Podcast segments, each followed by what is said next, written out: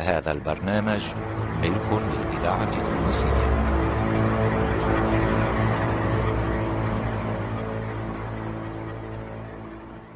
الإذاعة التونسية تقدم محمد المصمودي في دور الحاجب قيتون. الحجابة مهنة الصمت والسماع والطاعة وإنها لثقيلة على النفس لكنها الأذن الكبيرة الواسعة وفي القصر دهاليز تقطع الأنفاس. وحيد مقديش القائد نصر بن الصمصامة بعد انقلاب الموازين وصولة الحمائم على المرء أن يحتفظ لنفسه بالكلمة الأخيرة. فتحي ميلاد المنجم ابن خرابق. كل ماشي لكن لا مكان للسيوف اليوم في غير المطابخ لقشر الثوم والبصل. وحتى المتاحف ستضم سيوف القادة والملوك. حماد أبو عزيز الطبيب ابن عمران. المواقف اللينة أضرت بنا يا قيطون. فلو طاردنا الثعابين في جحورها لنجون من أخطارها. عماد الوسلاتي العباس ولي العهد. ارحلوا جميعا. فالدولة أكلت ذريتها. محمد السياري في دور الأمير إبراهيم الثاني. من يتهمني بالظلم؟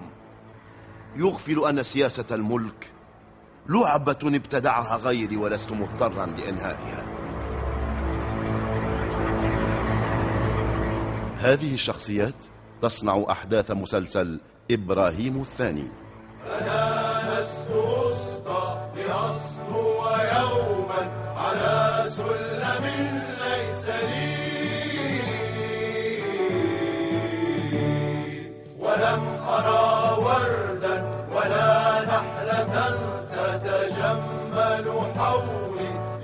لأشهد أن الحقيقة شهدي وأن بديع إبراهيم الثاني نص. علي دب إخراج محمد السياري.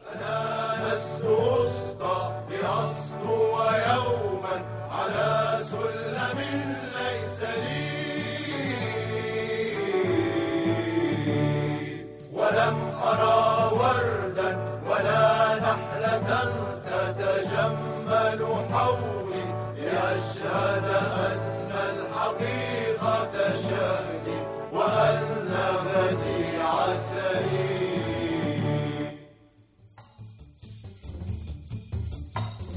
إذا حدثت المعجزة تكون أول مرة أعالج فيها مرضاي بما لا أحب.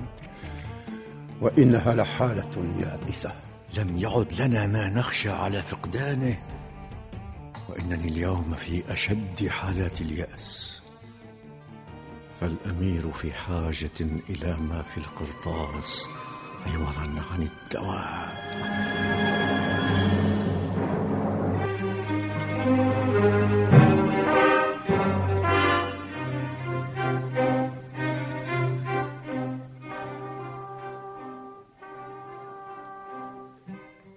هل أناولك الدواء يا مولاي؟ تناولني الدواء أم السم يا قيتون مولاي راشد! يا راشد! اقبض على الطبيب ابن عمران وقيتون مولاي اقبض عليهما!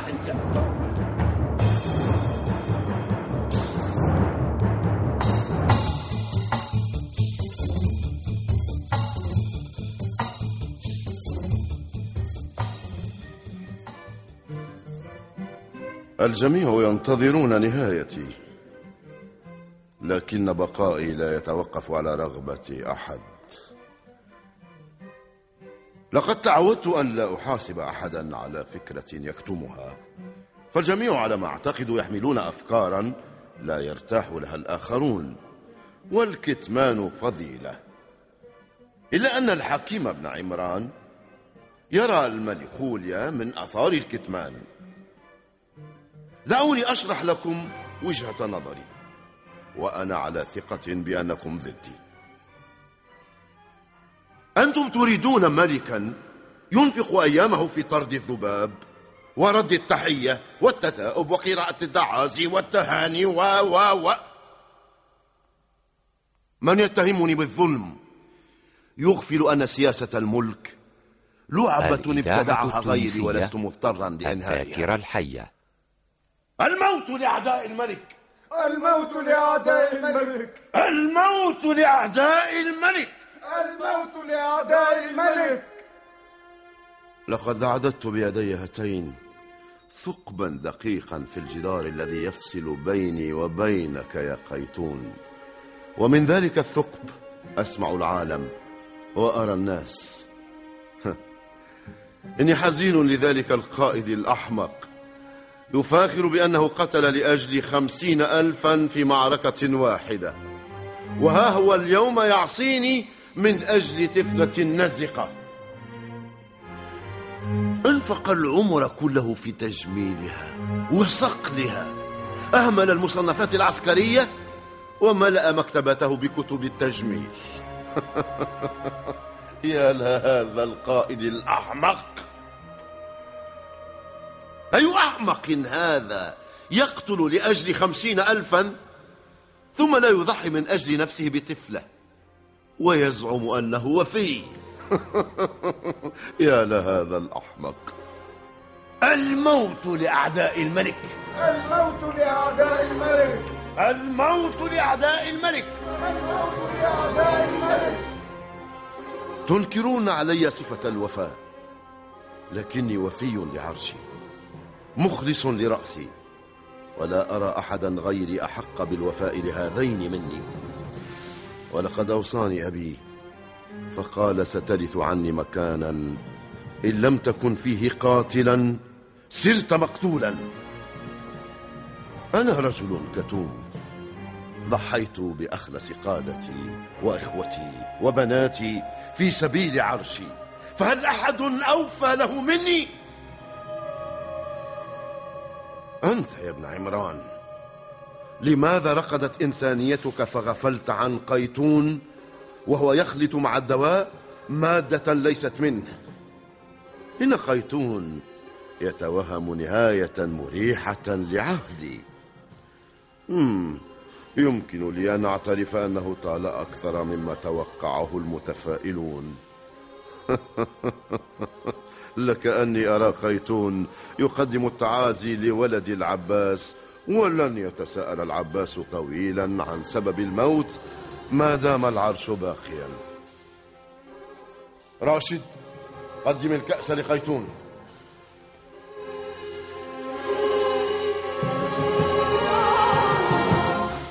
اشرب. اشرب. ينبغي أن يحتفظ الفارس لنفسه بآخر طعنة.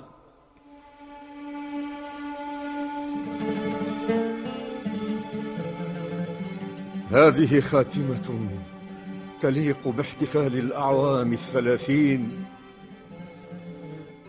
ثلاثون مضت وأنا سامع مطيع. انهض يا قيتون! بلغ يا قيتون راقب احذر قدم لمولاك الدواء. قيتون قيتون قيتون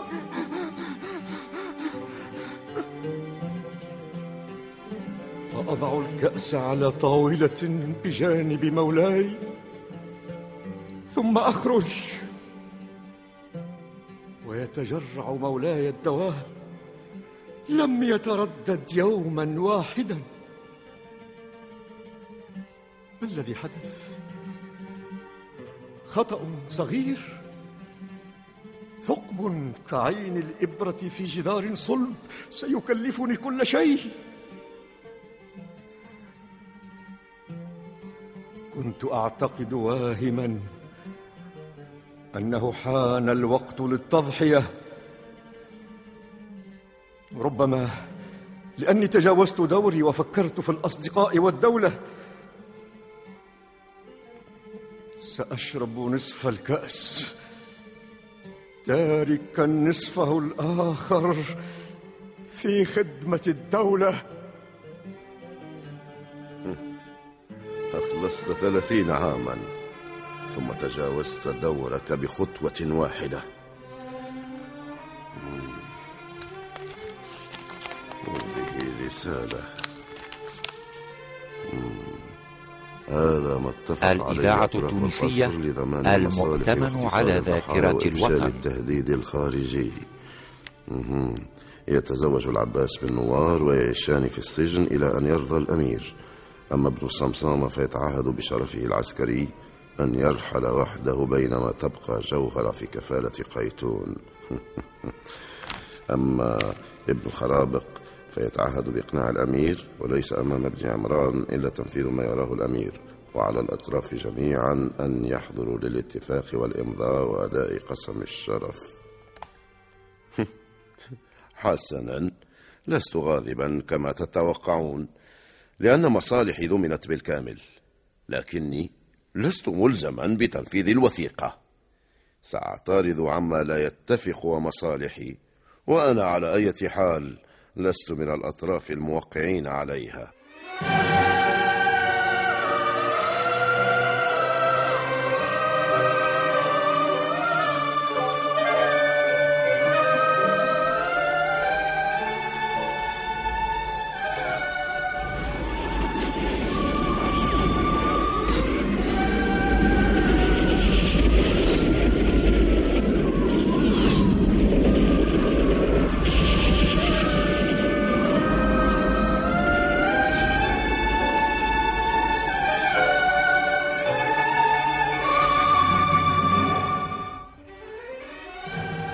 مساء سعيدا معافى يا صاحب الجلالة.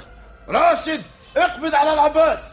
لو ألقى مولاي نظرة على هذه الرسالة لعدل من رأيه وفيها خفايا تتعلق بالأحداث.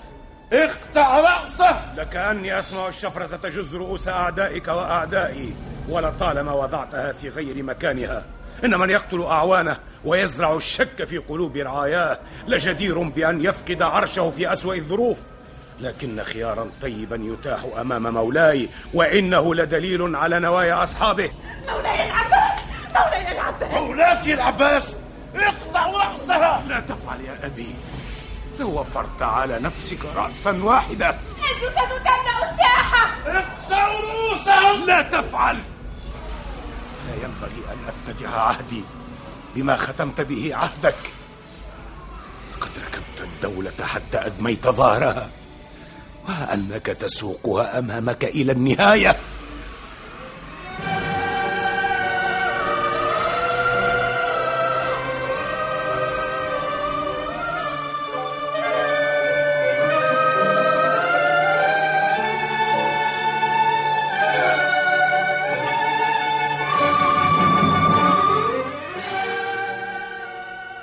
هي النهاية إذن. القصر محاصر. وقوادي خلعوا الولاء والناس يحتفلون وستجلس أنت يا عباس على عرش دافعت عنه بالأظافر والأسنان. لكني لن أظل تحت رحمة أحد. لقد صدق قيتون. أين أنت يا قيتون؟ لتشهد النهاية التي شاركت في حبكها. لكنك محظوظ. محظوظ يا قيتون شربت الرحيق وتركت الثمالة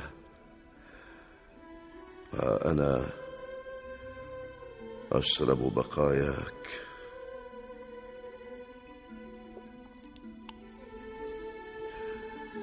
لا آسف على زمن تشرب فيه الأسود.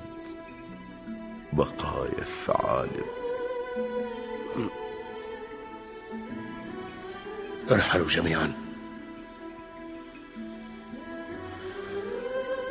لم يعد ينفعني شيء. فالدولة أكلت ذريتها.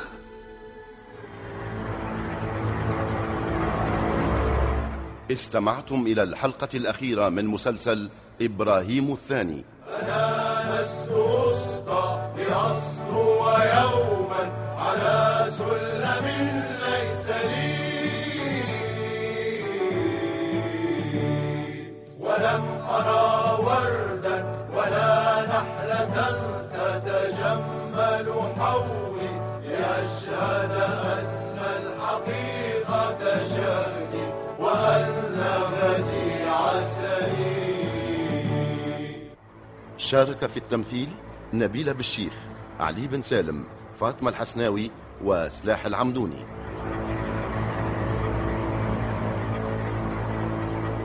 موسيقى والناسخ لجان. الهندسة الصوتية والتوليف صالح السفاري. مسلسل إبراهيم الثاني تأليف علي دب إخراج محمد السياري. أنا لست أسقى لأسطو يوما على سلم ليس لي. ولم أرى وردا ولا نحلة تتجمل حولي لأشهد أن الحقيقة.